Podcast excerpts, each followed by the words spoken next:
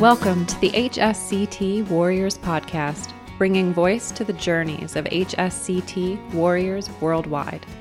I'm Dr. Jen Stansberry Koenig, or Zen Jen, moderator of meaningful conversations and convener of community. Whether you are or know someone who is battling multiple sclerosis, rheumatoid arthritis, scleroderma, lupus, or any of the 24 autoimmune diseases that HSCT can halt, or are simply inspired by transformational journeys, you are in the right place.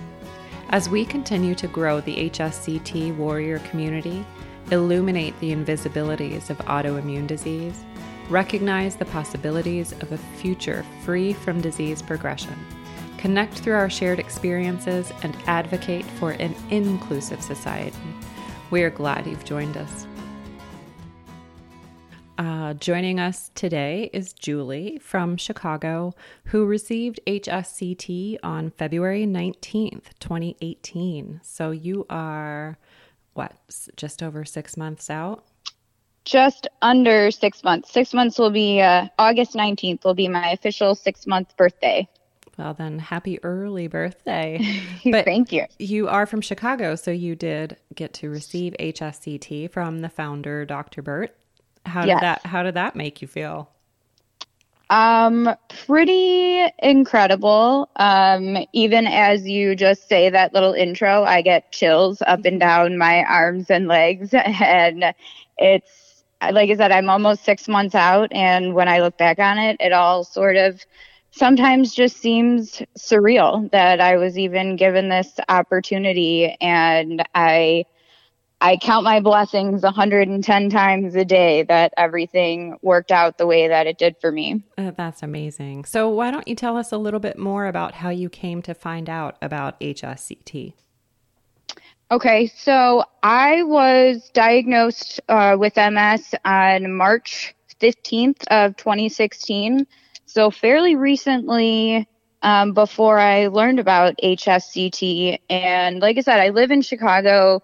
I live about 30 minutes from Northwestern, and I was diagnosed and wasn't one of the people who had symptoms for a long time and, you know, was kind of in search of a diagnosis. My MS basically hit me like a freight train and I went from perfectly healthy to was having trouble walking on my own and I wound up being hospitalized three times you know in the first 6 months of diagnosis. And so yeah I was I felt like I was looking everywhere for information on the drugs I could take or things I could do changing my diet. I mean I was looking for any and all recommendations on how to deal with the MS or stop it or make it better. I mean, when they told me I was diagnosed, my first question was, What is MS? I mm. didn't even know what it was.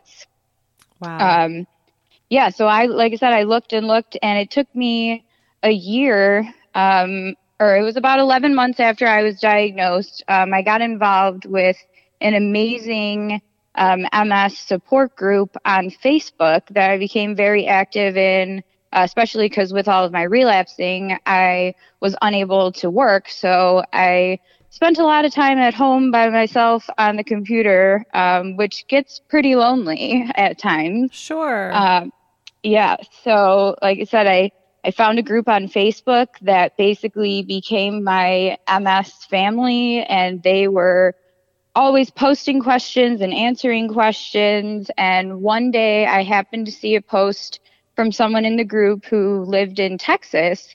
And it was a simple one line post that said, Wish me luck. I'm flying to Chicago this morning to see a doctor about some stem cells to make my MS better. Wow. And I thought, what? Someone is like, what? Someone is flying all the way from Texas and bringing their wife and their two kids to meet this doctor and I I live here and I don't know anything about it. So I shot him a quick message on Facebook and he responded like almost immediately and just said, uh, you know, I'd love to talk to you. This is what I'm doing and he wound up giving me a call later that night and he told me all about Dr. Burt and he was going for his evaluation the next day and I figured, well, I might as well apply. I mean, it's a one in a million shot, but at least I don't have to travel across the country to try. So I found out from someone in Texas.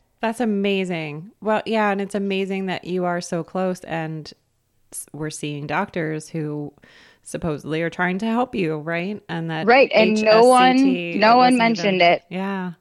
It's a shame uh, that not more that more doctors do not talk about HSCT. Right, and when I finally did bring it to my um, neurologist's attention, he, I mean, he acknowledged that yeah, he knew about it, and he had actually worked with a handful of patients who had been seen by Dr. Burt, and you know, he kind of took an indifferent stance to it. He wasn't for it, he wasn't against it. It was totally my decision. But when I asked him, you know, if you knew about this, why didn't you bring it up to me? And I mean, I never really got a straight answer, but you could, I mean, it's just not something that they really advocate instead of drugs. He was very advocating, you know, the drugs that he was recommending. Sure. I wonder was was there a clinical trial open? At the time you found it?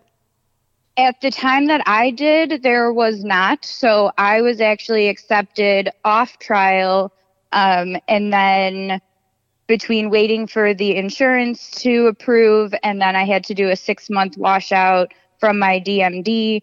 Um, he, Dr. Burt, then did open another trial. So I was actually treated at the same time as the current trial that's running now. Um, so it was pretty cool. My stepsister actually was treated on trial and I was treated off trial.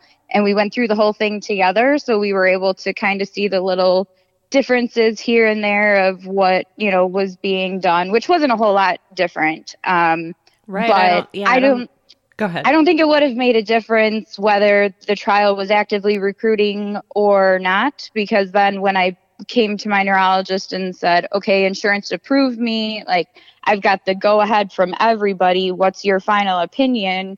He did say then, you know, basically Ocrevus had just gotten approved a few months before that. So he wanted to know why I was going so drastic to take the HSCT route as opposed to just going on Ocrevus. Mm-hmm. And basically my answer was they know more about HSCT. HSCT has been around longer, more people have done it, and so I feel more comfortable with the research on HSCT. Even though nobody's talking about it, it has been around longer.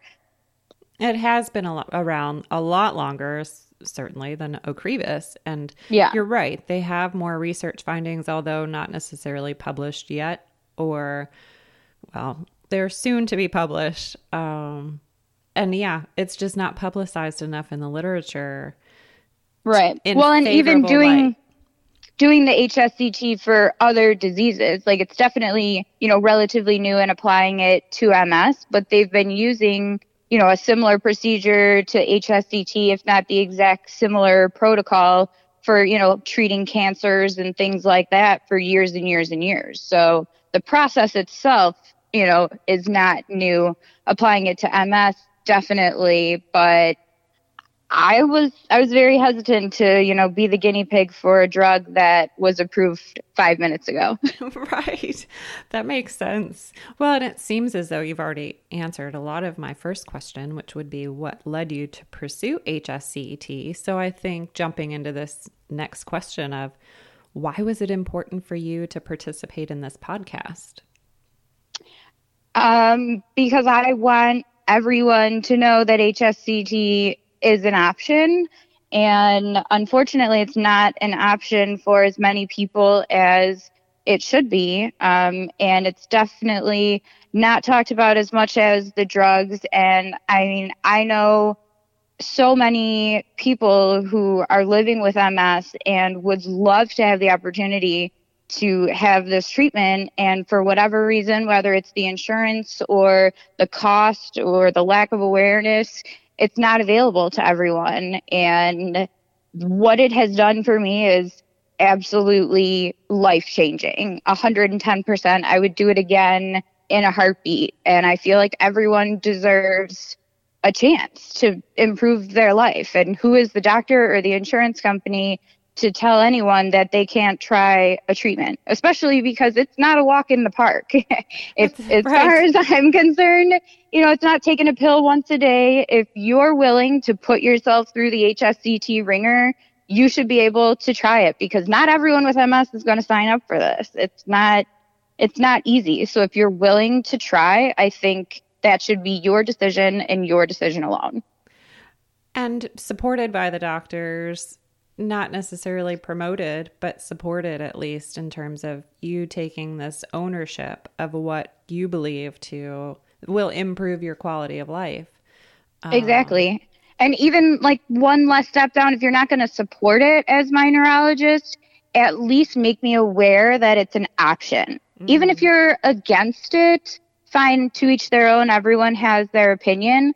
But to not be telling people that it's even an option, I mean, I just I just don't understand that, especially when it's so hard to get anyway. Even if every single person in the country applied for it, not everyone would be able to do it. So why don't you make it known to everyone? And, you know, instead of just telling them your only choice is to take these drugs that may or may not work. I mean, it's a coin toss. Right, exactly. Unfortunately, right now it is a coin toss. And I think that's part of the motivation behind this podcast is to help get the word out there, help a grassroots movement come around, or at least bring voice to that movement that will help this become a standard of care for more MS patients because it is um, something that once you are on board with, I, I agree. I would do it 110% over again, knowing mm-hmm. that my quality of life has shifted significantly post transplant and I still have trouble walking and I'm still dealing with old damage and I'm still trying to create new pathways and healing. And that's my that's my focus. I don't need to worry about going to sleep every night and wondering if I'll wake up in the morning and be different because my MS took a turn while I was sleeping. Right.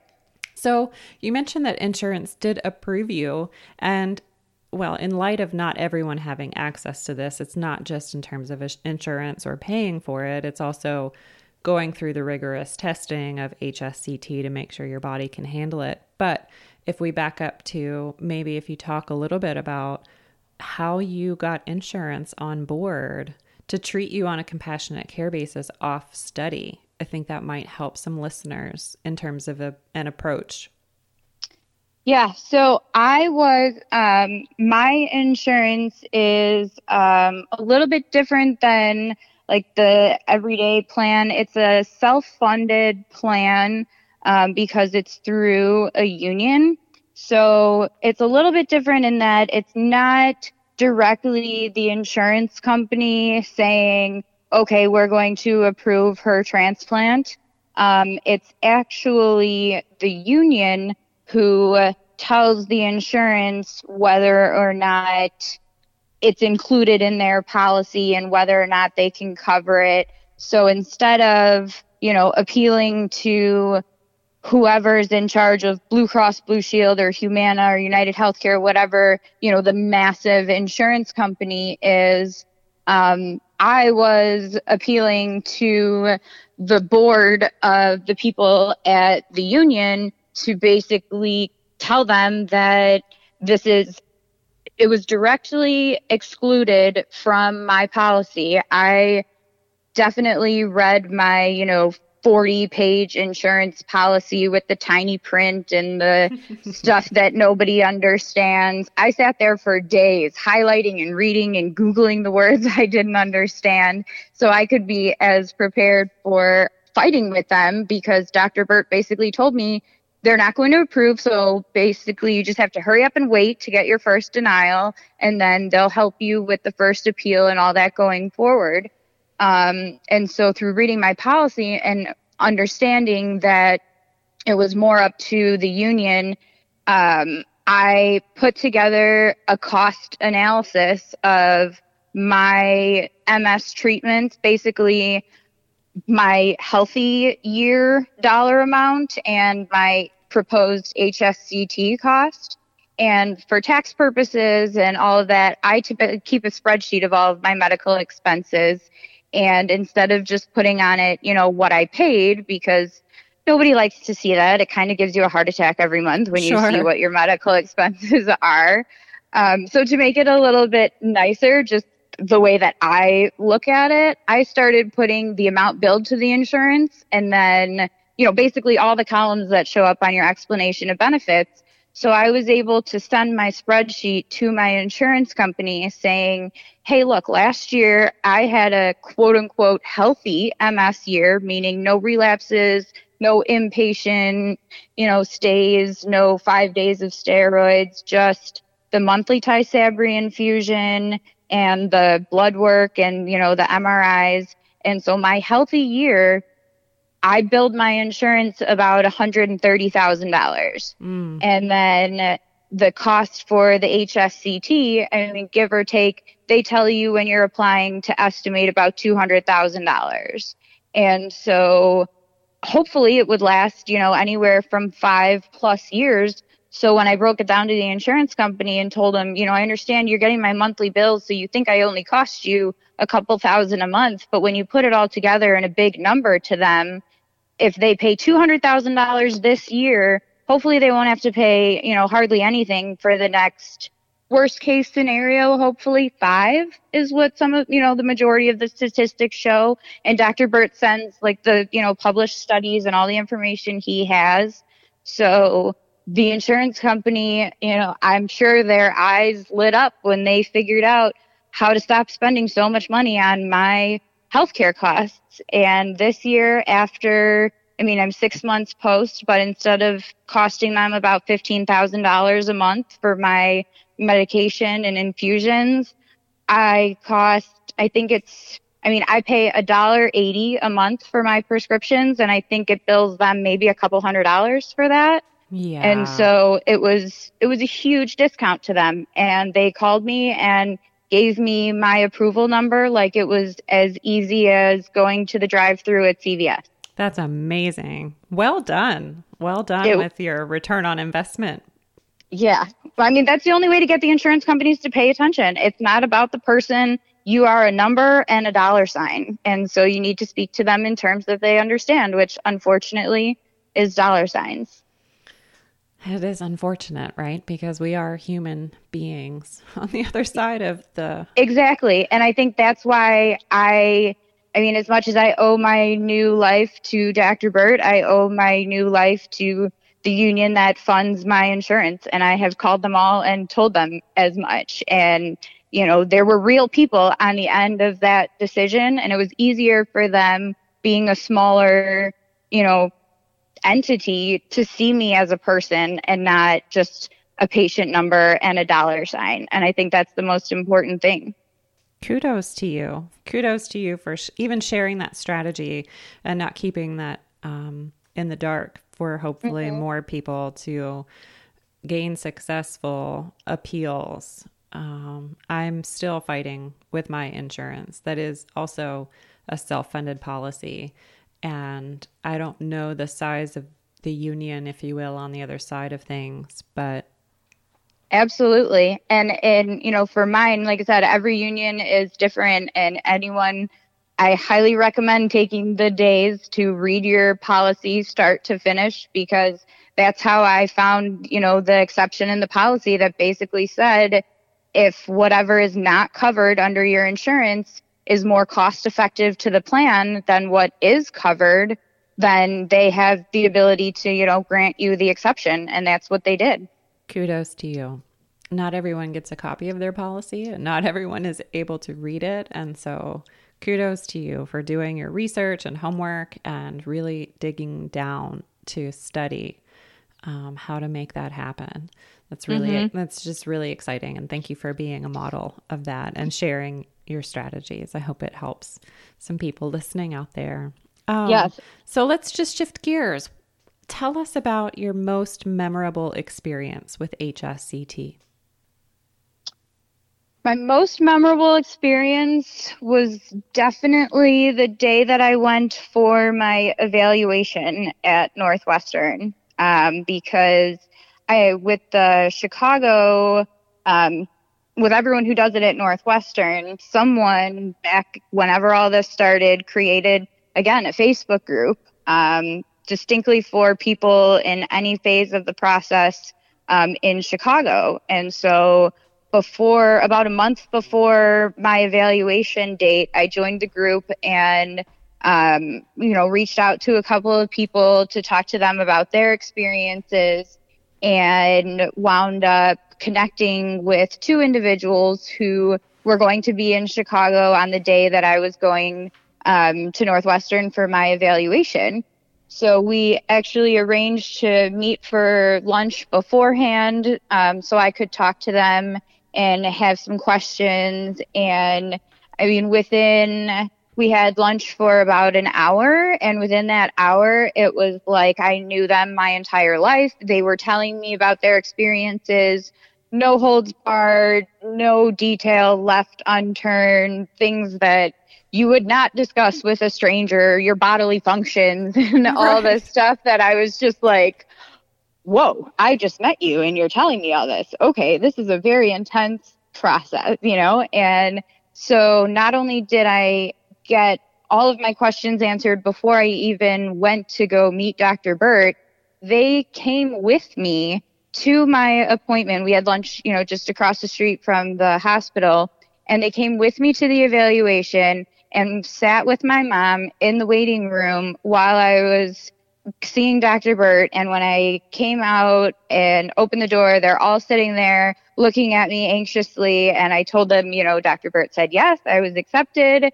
And not only did I start crying, they started crying like they had as much invested in this as I was. Oh, they that's amazing. they knew they knew what it was like to be me. And from that day on, every time they were in Chicago for anything, we would get together. They were my lifeline of questions. And the same Facebook group then was how I met my STEM sister who checked in on the same day as me. We would walk together every day. And just to have these people who literally I knew for less than an hour become so invested in my new HSCT life that it was like even if I don't wind up being able to go through with this entire process, I was amazed at just the response that people had from like maybe even being a part of this HSCT club. you know, it's it's awesome. It's extended family and it's closer than you could ever imagine being to a total stranger based Absolutely. Because they're the only people who understand what you're going through. Even if your family member is with you the whole time, 24 7 in the hospital, out of the hospital, until you have it done to you, you will not understand. So my HSCT family knows things about me that I haven't felt comfortable sharing with, you know, my husband and my mother. But because it's it's just easier to talk to them because they get it and they're not looking at you like you're bananas because they don't understand how, you know, you could feel that way, but sure, they understand. Yeah, they understand, and it's. I mean, it's just another family. It sounds like they are essential to your HSCT experience. Yes, absolutely. Absolutely. Is there anything else? Are there other essential components of your HSCT experience? Um, I mean, I think the most essential thing is just finding finding the support to who's going to be there with you throughout all of it and people that you can talk to about anything. You know, like I said, I love my mother and my husband to death. They're my favorite people in the world. But when it came to HSCT, my STEM sister was my go to of, hey, this is what's going on. Um, and I feel like I'm going crazy. And she would say, You're not going crazy because it's the same thing that's happening to me. So if it, if we're going crazy, at least we're going crazy together. Nice. So how is recovery going for you? It's going really well. Um, it's actually physically, I think I saw improvements faster than I anticipated. Um, in the pre-testing in January, my EDSS score was a four. Um, so I was still walking on my own and um, you know, I could drive during the day, not so much at night. Um, but now I'm down in my EDSS. I'm not sure if it was a one or a two. Um, I didn't get that actual number at my six month, um, but I feel like it's a zero basically. That's I don't feel limited by my physical abilities um, at all. I mean, I definitely still have days where I want to sleep all day because I'm exhausted from everything I'm doing, but so do healthy people who don't have MS or had HSCT. So, you know, maybe I have a rest day once every other week instead of two or three times a week or every other day because I couldn't do I couldn't do 2 days worth of anything. Outings, leaving the house. I mean, if I was out, I could be out during the day or during the evening. I couldn't be out all day and all night. And if I was out the day before, I was basically in bed the day after. So, I mean, my life revolved around planning my nap schedule, basically, and it doesn't anymore. Wow, that's tremendous. What else has shifted for you? Um, my balance has improved significantly. Um, I couldn't ride a two wheel bike before HSCT, and now not only can I ride a two wheel bike, but I can ride a two wheel bike and let go of the handlebars for about five seconds without falling on my face. That's great. Yes, I'm back to wearing high heels and balancing on one foot. Uh, my fatigue level has decreased tremendously. Um, and probably the most um, remarkable, noticeable change um, was with my vision. I'm sure most, a lot of people who have MS have heat intolerance, and especially taking a hot shower is like the worst thing ever. And so I used to, I used to shower in the morning, get ready, go to work, drive to the train. And once I was diagnosed, I had to start showering in the evenings because it would impact my eyes so much that I didn't feel comfortable driving for, you know, anywhere from 15 minutes to two hours, depending on how my eyes wanted to behave um, that morning, which doesn't really work out when you have to drive three miles to the train and you can't see very well. Not at Um, all. No, definitely not a safe thing. Um, but the morning after I got my stem cells, I took a hot shower and I wasn't even thinking about it when I got out of the shower in the hospital. And I, you know, dry my face and I look in the mirror and I realized I could see completely clearly my reflection in the mirror. And I, it was like instantaneous. My eyes were better and the MS just like disappeared out of them. And I had this moment where I just started crying happy tears and I my mom was in my um, hospital room waiting for me to get out of the shower and I flung open the bathroom door holding standing there in my towel half naked and I said to my mom, "Oh my gosh, mom, I can see." Wow. And only at that point did I realize that I had never really fully explained my vision issues to my mom because she looked at me like, when couldn't you see? I Right. don't understand, you know? Um, but yeah, and every single day I've even experimented with it, like making the shower as hot as I can possibly stand it to see if I can get my eyes to go wonky, and they don't. wow. Si- almost six months later, I have the hottest showers ever, and my eyes are perfectly fine as soon as I step out. In the morning. hmm In the morning, in the night, whenever. That's amazing. I have not had any vision issues at all since my transplant. Wonderful. That is how does that feel for you?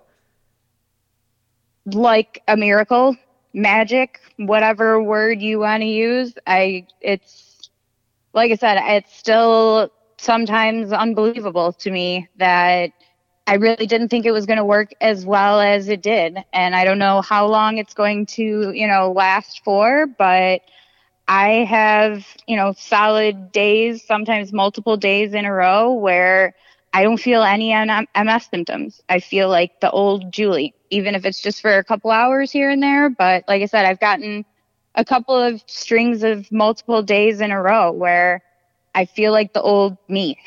That's amazing. That's amazing. That makes me get goosebumps. Yeah. it's like, ugh. Yeah, Yeah, like I said, it's six, it's six months later and I keep telling myself the novelty will wear off when I'm able to talk about it and not have goosebumps and, you know, start tearing up thinking about just I can't talk enough about how incredible the results are. It may not ever wear off. Hopefully not. Hopefully not. Are there any d- tough decisions that you face right now in your recovery? Um, I'd say my toughest decision right now is what I'm going to do next. Um, before HSCT, I was a practicing lawyer in downtown Chicago. Um, and obviously, that was a little bit difficult to keep up with when I couldn't leave the house for a long time. Um, so I've been on leave um, from my primary employment for about a year now, just going through everything and not wanting to push my body too hard. Um, so I've been doing a little bit of stuff here and there. I work online. I started a blog. I, you know, live in Chicago, so I try to meet as many of the people at Dr. Burt's office as I can. And, you know, I'm really just trying to dip my hands into different projects here and there and figure out what I want to do next because I think my biggest fear in this post HSCT life that I have is putting too much stress on my body during the recovery and you know, going forward, everyone always tells you stress is the worst thing for MS. And it's absolutely true because I've felt the difference in how my body feels when I'm working different jobs with different stress levels and putting myself in, you know, different um, environments. And so I'm trying to find a balance of something that I really am passionate about doing, like being a lawyer, and something that my body does not get angry at me for doing too much. So I'm I'm figuring out what comes next. Yeah, that's um it's an open door, it sounds like. And yes. is that I, I could imagine it's a bit intimidating, but also somewhat freeing. Yes, it's it's very exciting because as much as I looked at this as an unwelcomed halt in my professional career now that I've come through it and I'm kind of on the other end of it. I'm really grateful that I was forced to open my eyes to new opportunities because there's a lot of really cool stuff out there in the world to do mm-hmm. that I never opened my eyes to before because I I mean, I had a plan. I was that, you know, graduating from high school with my 25 year plan and this was how it was supposed to be. And then MS showed up and all bets were off. So I'm making a new plan and, you know, I'm taking the time to figure out what exactly that is. I have no doubt you're going to figure it out. So it will come eventually. Right. And I think just having the patience and even a shifted perspective um, that things change, life can change on the drop of a dime right? And so it's taking the time to really figure out what you're passionate about and how you can use your skills towards those passions. And it's great you're taking the time to do that. I wish you all the best in figuring it out and finding Thank that balance. That's it's a great way to find self-inspiration and mm-hmm. confidence in what you know is best for you and taking the time to find that. I think you'll end up developing and discovering and creating something that will work. Um, right. And sharing, That's the plan. sharing your, sharing your gifts with the world because they seem to be abundant um, at this point in time. So, did you have any doubts or reservations in in preparing for HSCT? Um, it sounds like you're a confident person and you had this 25 year plan coming out of college and life was squared away. So did you, you know, what, yeah. what held you up? Um, it's funny because people are always, you know, what made you decide to go through with it? And, you know, looking back on it, I don't think I ever actually made the conscious decision to say, okay, yes, I'm going to do it. Here we go. It was kind of just the perfect storm of everything aligning. And as much as I'm a planner and whenever a big decision comes up in my life, sometimes it takes longer than I like, but usually I just, you know, I get the feeling that this is what I need to be doing or I'm a big believer in, you know, signs pointing in this direction or that. And so when I applied, I kind of just figured it was a one in a million shot. Like, what did I have to lose, especially since I didn't have to pay any money to travel to see this doctor?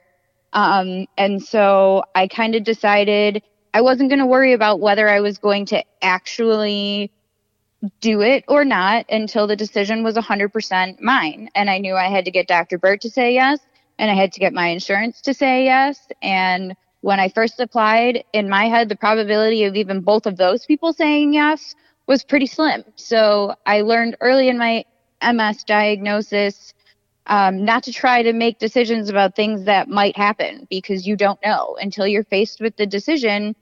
You know, try not to worry about it. So that's what I did. And then once I got the yes from Dr. Burt and the yes from my insurance, in between those things, you know, I had some other medical um, issues come up that could have been helped by the HSCT, they said.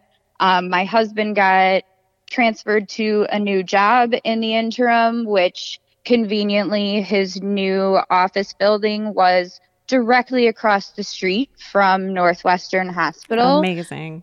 I took that as kind of a big sign that maybe of. that's where I was supposed to be since um, the probability of that happening also was pretty slim to none. And so, you know, he was able to come over on his lunch breaks and before and after work. And I mean, he saved transportation time sleeping at the hospital with me and just going down the elevator and walking across the street. Amazing. So, with everything that just kind of fell in line. I felt like for me to put a stop to it and for me to stop the ball from rolling was kind of going against kind of going against the tide. So it felt like I had to make more of an effort to stop it. And everything that happened, I mean, with my diagnosis and I got so sick so fast and so quickly and I just couldn't figure out why all of this, you know, seemingly terrible stuff kept happening and then all of this happened and it was kind of like well you know maybe that's maybe that's why everything was so bad for the first 2 years. So i would be sick enough to qualify you know to be accepted into this program. And i it just felt like it was right. It felt completely right and so i wasn't to stop it. It's so amazing that you had that level of confidence going into this because it can be an overwhelming and intimidating experience for people that are unsure or haven't done their research. And so, for you to pay attention to all of these signs and build this confidence so you could walk in for mobilization um, with your strong warrior armor on, it's just, it's amazing that the universe aligned everything for you to have a successful experience. Yeah, I think, like I said, I I thank the universe for lining that all up because every time I started to doubt it and think, oh my gosh, this is so scary, I just reminded myself of all the things that literally just fell into place. And it was, I mean, it was very beneficial having the HSCT family there, not only to back me up, but to reiterate that, you know, everything happening so, everything lining up was not normal. This was not the norm. This is not how it usually happened to people. So the fact that it was lining up for me meant something not only to me, but to them. So to have their reassurance that, yes, this might just be the universe telling me I need to do it made me feel, you know, like I was on the right path. Sure. That's wonderful. And wonderful to hear from others that validation. Absolutely. It's very helpful. So, what has been the cost to the people in your life during your journey with HSCT? If anything, it sounds like it was very convenient for your husband to be there as caretaker, and your mom was there alongside of you, and you built this new extended family. And so, maybe there hasn't been a cost to others. Yeah, I mean, yeah, I mean, one of the other things that, um, you know, lined up perfectly was my mom actually retired um, at the beginning of last summer. So she was available to be with me all of a sudden, you know, 24 7 when I needed it. So, um, as far as the cost to my family, I mean, other than me not being able to work and um, my husband having to uh, maintain our household financially, that probably was the biggest cost. Um, but I think I think if you asked them, they probably don't think there is any cost, especially now that I've come through it and they see how I am now.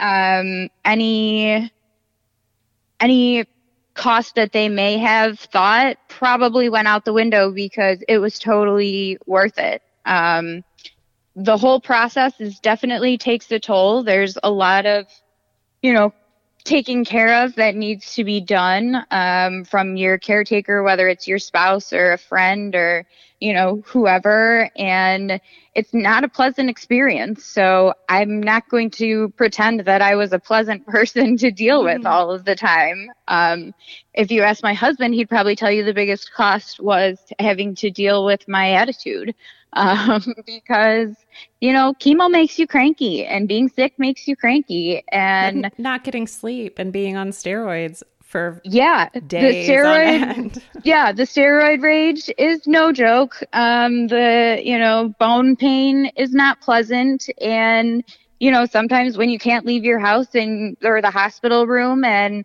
your husband is, you know, the only person that you're seeing, it becomes very easy to take it out on your caregiver. And, you know, I was definitely not immune to that at all. Um, so it it definitely, you know, puts some stress on your relationships, but again, now that I've come through it, I I would do it again and I'm sure anyone who um, was tasked with taking care of me throughout the process would probably do their part a hundred times over again, just seeing the end result. It's definitely something to be grateful for. Yes. So, what could you offer as advice based on your experience to help anyone else with MS um, in either preparing for or recovering from HSCT? You've offered um, a lot um, of advice already. So if you don't have a direct response, it's totally because you have. You've offered so so many helpful tips and strategies. But if there's I mean, anything I else, would I would have to say, I mean, it's the same number one advice you're going to get from any doctor who's telling you to deal with your MS, whether it's related to HSCT or not. Um, to eliminate as much stress as you can, which is, trust me, so much easier said than done. Mm. Um, but now, like I said, that I've I've been through working different jobs with different stress levels and you know kind of had the ability to experiment with um, the environmental factors uh, that my body has been going through in relation to the MS and I mean, sure, it'd be really great if I could just win the lottery and never have to work again because I guarantee you my MS will stay away longer if I right. never had to work again. Right. Um, absolutely. Unfortunately, I have not won the lottery, so I do have to work and there is stress that comes with it. Um, but I, I realize now that every stressor that I bring into my life is now balancing, you know, tipping the HSCT recovery scale. And so I look at things as is this important enough to bring into my life and bring the stress that comes with it to risk everything that I've put my body through. And if it's not, then I don't let it into my life. And if it is, I figure out the way to minimize the stress as much as I possibly can because I know that it has a direct impact on my health. And sure, they told me that from day one of my diagnosis. And I was like, yo, okay, stress. I mean, you go to the doctor for a sore throat and they tell you to lower your stress level. Everyone could afford to lower their stress level. Mm-hmm. Um, but with MS and especially with the HSCT, I mean, I can, I can feel, I can feel my stress level now. And it really takes a lot of listening to your body and understanding that laying in bed all day, whether it's you know pre HSCT or post HSCT, it's not doing nothing. You're doing the most important thing you possibly can do because of what you're going through. You're resting and your body is rebuilding. So as much as we say, you know, MS can be an invisible disease because you don't see the havoc it's wreaking on the inside when you're laying in bed feeling like you're you know, not accomplishing anything today, think about what's going on in your body and all the rebuilding that it's doing and all the work that it's doing, even though you're not physically doing anything, inside you are doing so much. Paying yourself a favor, right? By allowing your body that time to restore and heal. It's Yes. so, so important. Yes, it's huge. So important. Thank you for that. So, how about if you name a superpower that you gained from your experience with HSCT? Um, a superpower. Um, I think I'd have to say I I have developed a much stronger sense of empathy for other people to put myself in their shoes. Um, and I've really probably more than anything just developed this not that I don't care, but it's it's got to be really important for me to bring it into my radar. I don't sweat the small stuff. I don't stress about things that I can't do anything about them right now. If I can't if I can't make it better or change it or do something to actively work on it right now, I'm not going to stress about it. I'm just going to wait until the time comes to deal with it. If it ever comes, right? Exactly. And I just hope that it doesn't come in the meantime. That's a great uh, that, that that's a strong perspective to have. Is there anything I I was terrible at it before my MS. Let me tell you, I stressed about everything and every possible outcome of anything, and that's probably what drove me to continue to pursue new ways to hopefully, you know, better my MS because that was my biggest that was my biggest struggle was having the uncertainty of this disease. Like I said, I was a planner. I had a plan and a backup plan and a triple backup plan. so for me to get the disease of like the most unpredictable everything, I mean, it was on top of obviously being a terrible disease because of what it does. The unpredictability of it was my number one problem. No one could tell me what was going to happen. And I never did well with that. And I knew that I the only way I was going to not let MS get the better of me was to learn how to like let go of my planning and my agenda and just say life is going to happen and I'm going to learn how to roll with the punches and stop having five backup plans. It's amazing. That's uh just amazing that you can flip to such a reverse approach just through going after going through HSCT. Mhm. Is Yeah, there- it definitely wasn't a, a flip of a switch. It took a lot of work, but like I said, you ha- you have a lot of downtime um, when you're not leaving the house a whole lot. So it gives you a lot of time to uh, work on your mindset. And I mean, mindset is huge with any any illness. Oh, so huge. And being able to take time to pause and, and reflect on those stressors and your reaction to those stressors and finding alternative means to either address those stressors or just let them go and not be so worried about them. That's powerful. Right. Yes, it Kudos. definitely is. Kudos to you. Was there any resource or a book or strategy that helped you find that superpower? Um, not necessarily. I mean, bef- when I was going preparing for the process, I read as many um, personal blogs as I could. Um, a lot of the HSCT veterans have, you know, put their stories out there, and it was a combination of, you know, obviously wanting to learn about the experience and get a feel for what I was going through. But I also, I mean, I used those people as my inspiration and looked at them and thought, you know, if they can do it, I can do it because they either, you know, started off, you know, with more of a disability than I did, or they weren't from Chicago, so they had to raise extra money to be able to fly here. And, you know, I, I really focused on the obstacles that everyone else had to go through that either weren't as large of obstacles for me or like I said not having to travel I mean that was huge so I just yeah. I really focused on what what made my journey easier compared to them and they did it so if they could do it I could absolutely do it and then I found when I came um, out of the hospital and finished the process and was really struggling with my what am I going to do now kind of thing. And how do I go from, you know, I was only, when I checked out of the hospital, I was just about to have my two year diagnosis anniversary, as I call it. Mm. Um, I was just about to be diagnosed two years. So I went from, I don't know what MS is to accept the fact that you have MS, now accept the fact that there's nothing you can do about it besides take all these drugs. And I was just accepting that. And then HSCT fell into my lap. And so then I had to go through all that.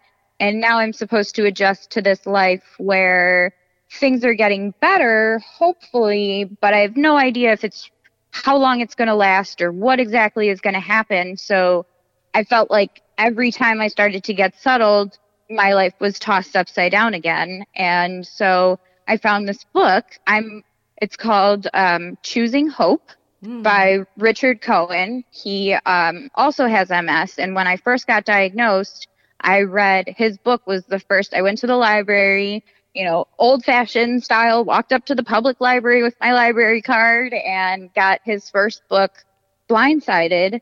And I read it to learn about MS and just see what what someone with MS was like, what they thought about it. And so when I got out of the hospital and found out that he had released a new book, um, especially that it was called Choosing Hope, just really stuck with me. Um, hope has been my my thing since I got diagnosed. On my one year anniversary of being diagnosed, I got a hope tattoo. Um, and so I read his book, and it wasn't about it wasn't about living with MS. It wasn't about his journey with stem cells. It was his journey of finding hope and what that means. And there was I mean, it wasn't just one specific path that he took. He interviewed, I mean, maybe 20 different people basically of like, what does hope mean to you and how do you apply it and how do you find it?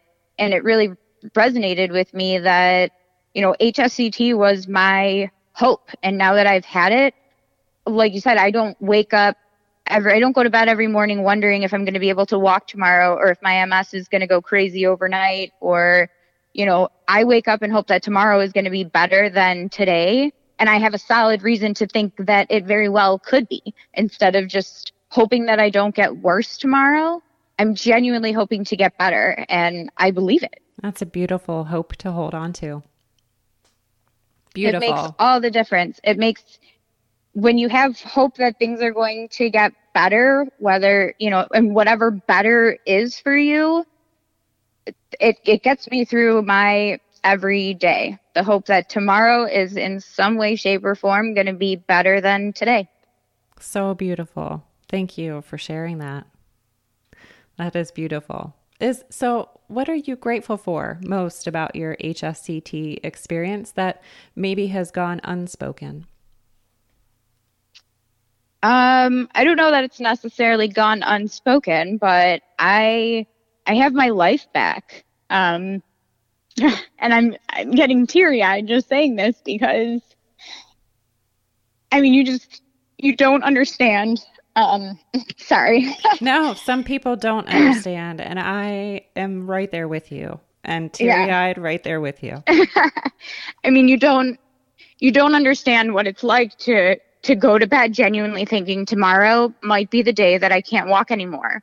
And if I do wake up tomorrow and I can't walk, am I never going to be able to walk again? Or is it just going to last a day? Or is it just going to last a week? Or, you know, when, when is this going to happen? Um, and even when you do wake up and you can walk, the pain that is associated mm, with it and the, the tiredness and the, you know, people's, you know, you don't understand MS fatigue until you literally are laying in your bed going, I don't even have the energy to get up and use the bathroom. Right. Oh my goodness. Like you just feel, you just feel miserable. And my, my biggest fear with my MS was I was two years diagnosed, a year and a half diagnosed, thinking, how in the world am I going to live with this disease for the rest of my life? It's been less than a couple years and I'm already feeling defeated. I I didn't feel like myself. My life was completely different. And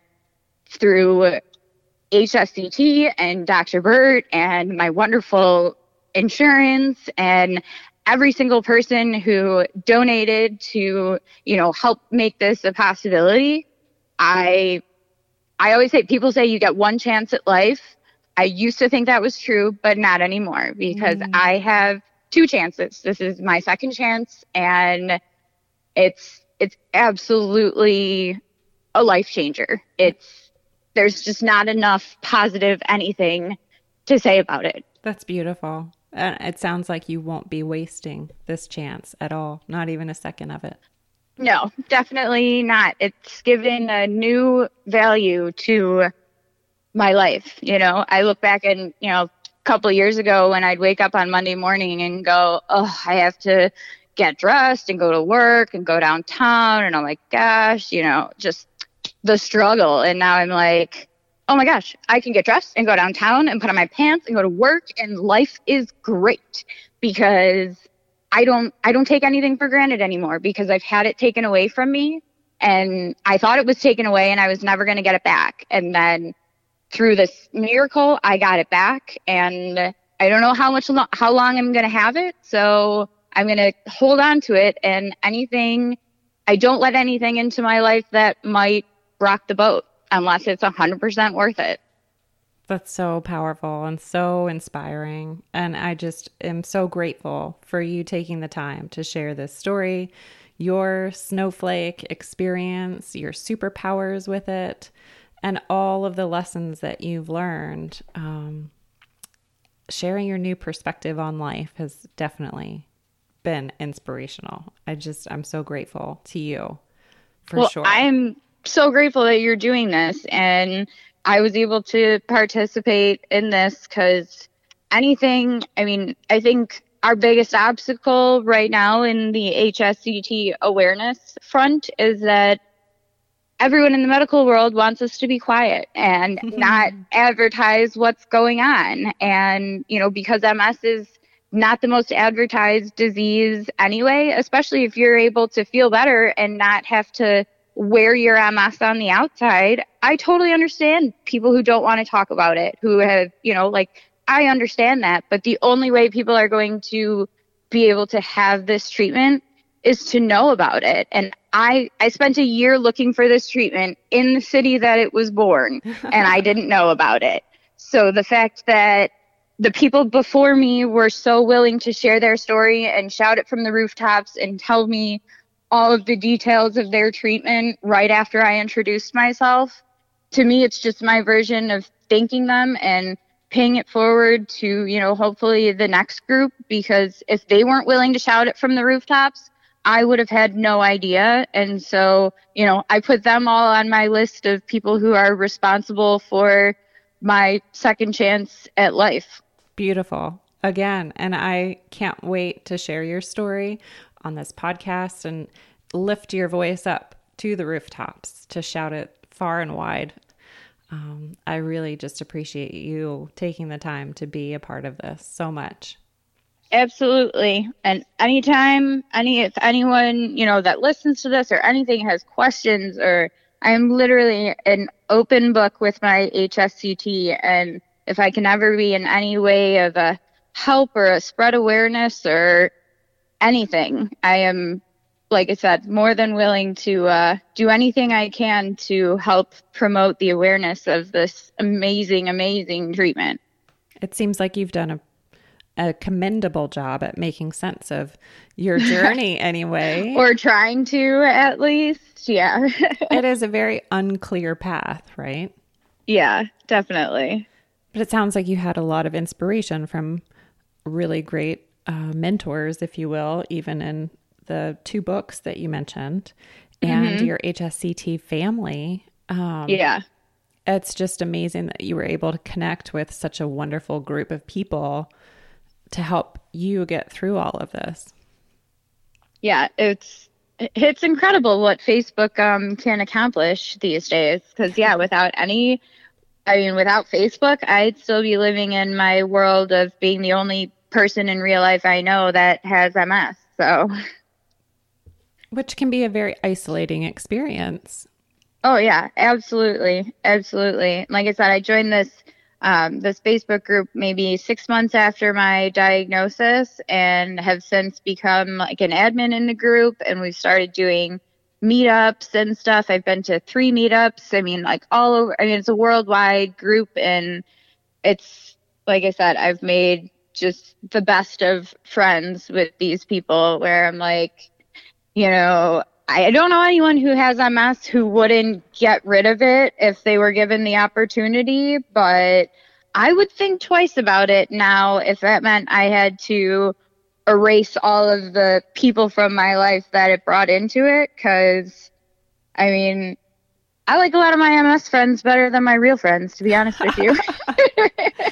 so, what Facebook group is this in terms of the support network, like building the support network?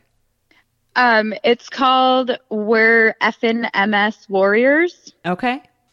Yes, and uh, we, like I said, when I joined the group, um, they actually apparently formed the group the week before I was diagnosed. And then I joined about six months later, and there were, I think, 300 people in it.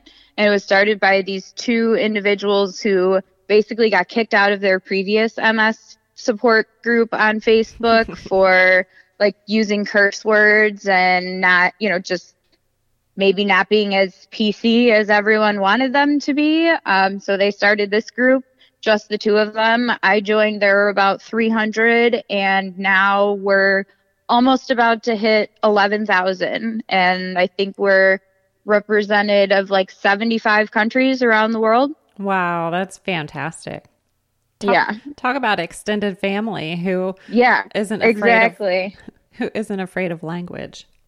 Right. Yeah. And so it's kind of like, well, you know, if the F word is in our name of our Facebook group, that was kind of, I guess, the creators like, if you can't tolerate the name, then, you know, you probably shouldn't be a part of it. But it's, I mean, it's incredible. We do, they do like live videos and like I said, meetups. I've been to meetups in Arizona, Indiana. Like when I go on vacation or schedule a vacation, I posted in the group, hey, I'm going to be in, you know, Phoenix on these four days in six months. Anyone from the group from around there want to get together? And I mean, it's, it's awesome. Earlier, we were talking just a little bit about just the inspiration to be grassroots and an advocate for HSCT. Now that we're on this side of it, that my, one of my goals with this podcast is to be an advocate for those who don't feel their voice could be heard or would ever be heard and to lift those voices up and illuminate those invisi- invisibilities of autoimmune disease that we all are experiencing.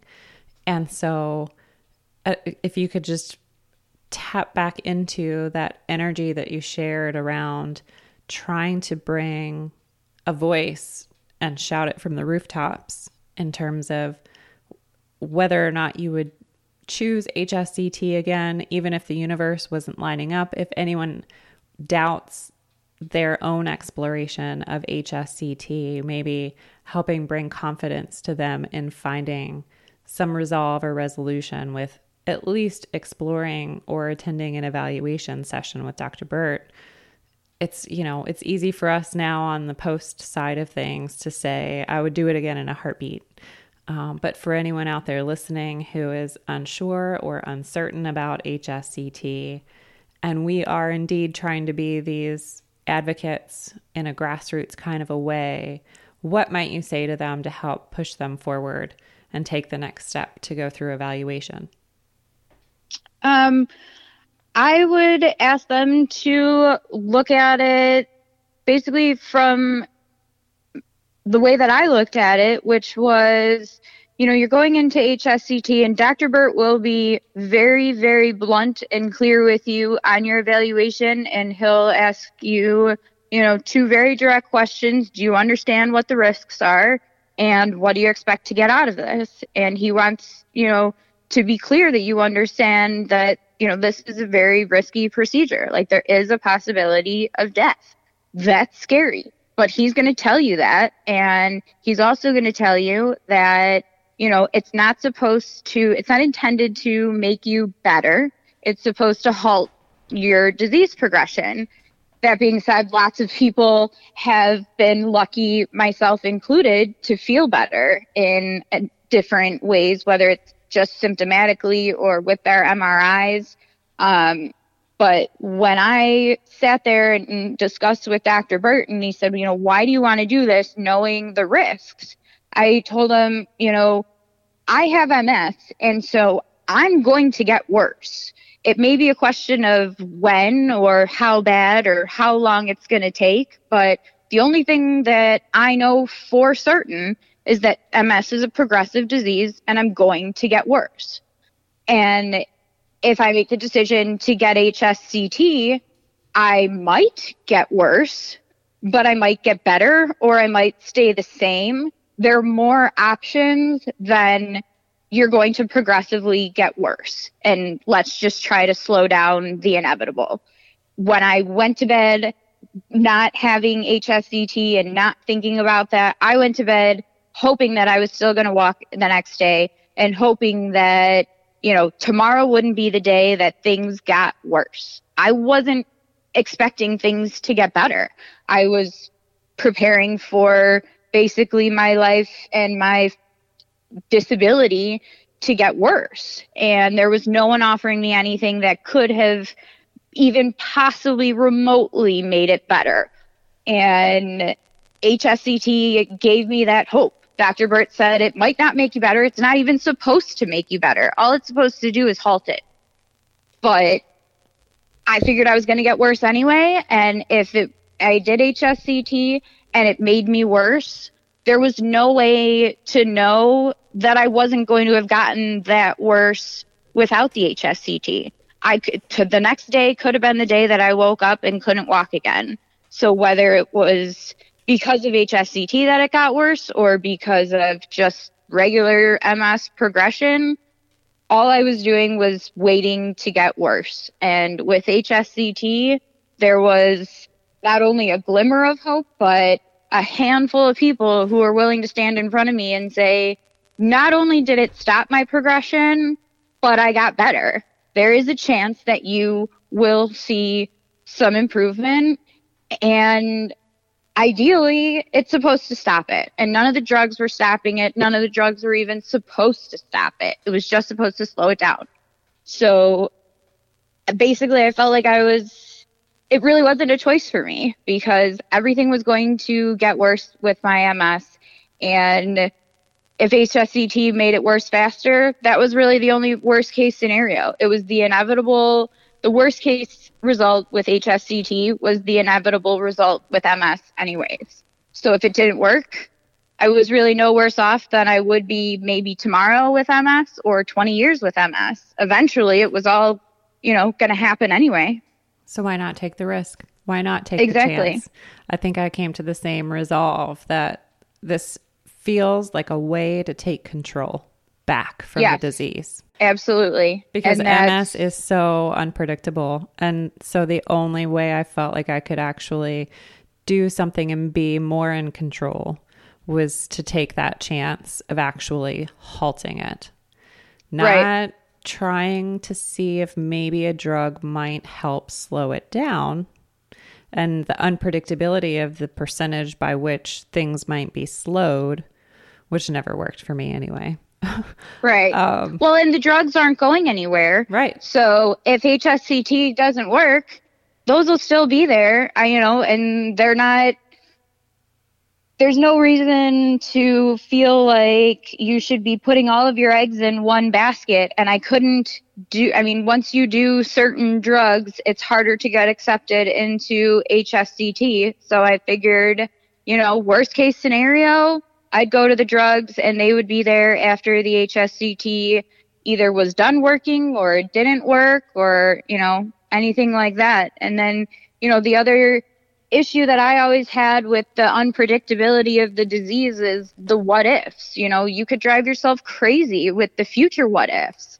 And so, what I've really tried to do since my diagnosis is make sure that I I don't leave any what ifs when I'm looking in the mirror or in the rear view mirror. And so once HSCT came along and I even had, you know, the option to apply and pursue it, had I decided not to do it and opted for the drugs instead, I know myself, I would have every single day. Well, what if I would have done HSCT? What if I would have tried that? Maybe it would have done something, maybe it wouldn't. I don't know. But I needed to try everything that I possibly could to be able to know, like you said, that I, I had some sort of control. Like the HSCT is going to do what it's going to do, but I'm making the decision, I'm taking the control and taking this risk and saying, I'm going to do it. And I'm not going to let MS control my treatment plan. I'm going to make the decision and I'm going to do what, you know, maybe my neurologist isn't suggesting or advocating or what I'm going to do outside of the norm so I don't have to look back and wonder if things would have been different had I taken that risk and put myself through that. That's so inspiring for others out there wondering about their next steps. It's nice to hear that you can feel so confident with your decision and know at least you're not looking back and having any kind of regret, particularly right. um, in the stage that you were with everything declining so rapidly. That's mm-hmm. a very familiar experience. I too declined really quickly. In fact, as soon as I started the MS drugs, um, that was the beginning of my decline. So I actually spent a few years after diagnosis feeling pretty great. And as soon as I started those drugs, they suppressed my immune system so much. They allowed Lyme disease that I didn't know I had oh, to wow. rear its ugly head. And so it of course mimics MS and we did right. not we did not find it until I had completed a year of Tecfidera and then started the Tysabri and just kept getting worse. And my doctors are like, you should be getting better. At least it should be slowing down. It should not be speeding up. And right. So, yeah. Right. But it's like those two drugs were, you know, obviously counterproductive to right. you. Absolutely. But they have no way because everyone is so unique and there's no way to know what's going to work for you versus me. I mean, when my first neurologist told me to pick a drug, I said, well, what's the difference? What's, you know, like, yeah. what would you recommend? We're not doctors. And, yeah, well, I have no idea, and it's kind of a crapshoot. And I just, I remember sitting in her office and saying, so basically, you're telling me to go home and read all of this stuff, which the side effects are going to scare the pants off me and think I'm going to die of MS. If I'm not going to die of MS, I'm certainly going to die of all the side effects of these drugs that you're making me read about. But then I said, you know, so there's really no difference. You can't tell me one is more likely to work than the other. So really, I could just take all four and throw them in a hat and pick one out, and that's like e- making equally as an informed decision. And she looked at me and said, "Well, yeah, pretty much. You could do it that way." Wow. What? that's there's the control you were looking for, Julie. right, like crazy. Yeah. I mean, there's just it's so unique. And so you know there's so many different drugs out there and everyone's is so different. And i mean hsct even if everyone follows the same protocol it does different stuff for every person. Right. Everyone's experience with it is different. And that's what i love so much about being able to talk to so many people on this podcast and capture these unique stories and these unique experience our snowflakes if you will. And the resulting superpowers that we gain from being a warrior and being a part of this journey. Um, it's great to be on the journey with you. I'm so glad you have extended your warrior family and continue to grow that family worldwide. It's um, an exciting connection and partnership for you to be in. And I hope others going through this experience feel more connected to not just you and I, but other warriors as they continue to join these groups and communities and see that they're not alone. They don't need to be isolated in their experience with disease or HSCT because we are here to support them.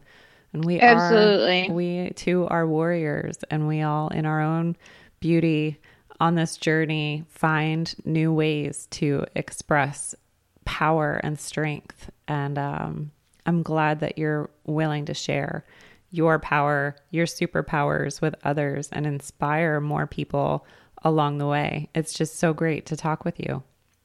Well, I have so enjoyed talking to you. Like I said, I love I love sharing sharing my story and letting people know that you know even if you're newly diagnosed there there is hope in tons of ways and different forms and people and treatments ms does not have to be a hopeless disease at all thank you so much yes thank sharing. you for doing this this is incredible be sure to visit our website hsctwarriorspodcast.com where you can find notes from today's episode submit ideas or feedback, and access the latest HSCT research and resources.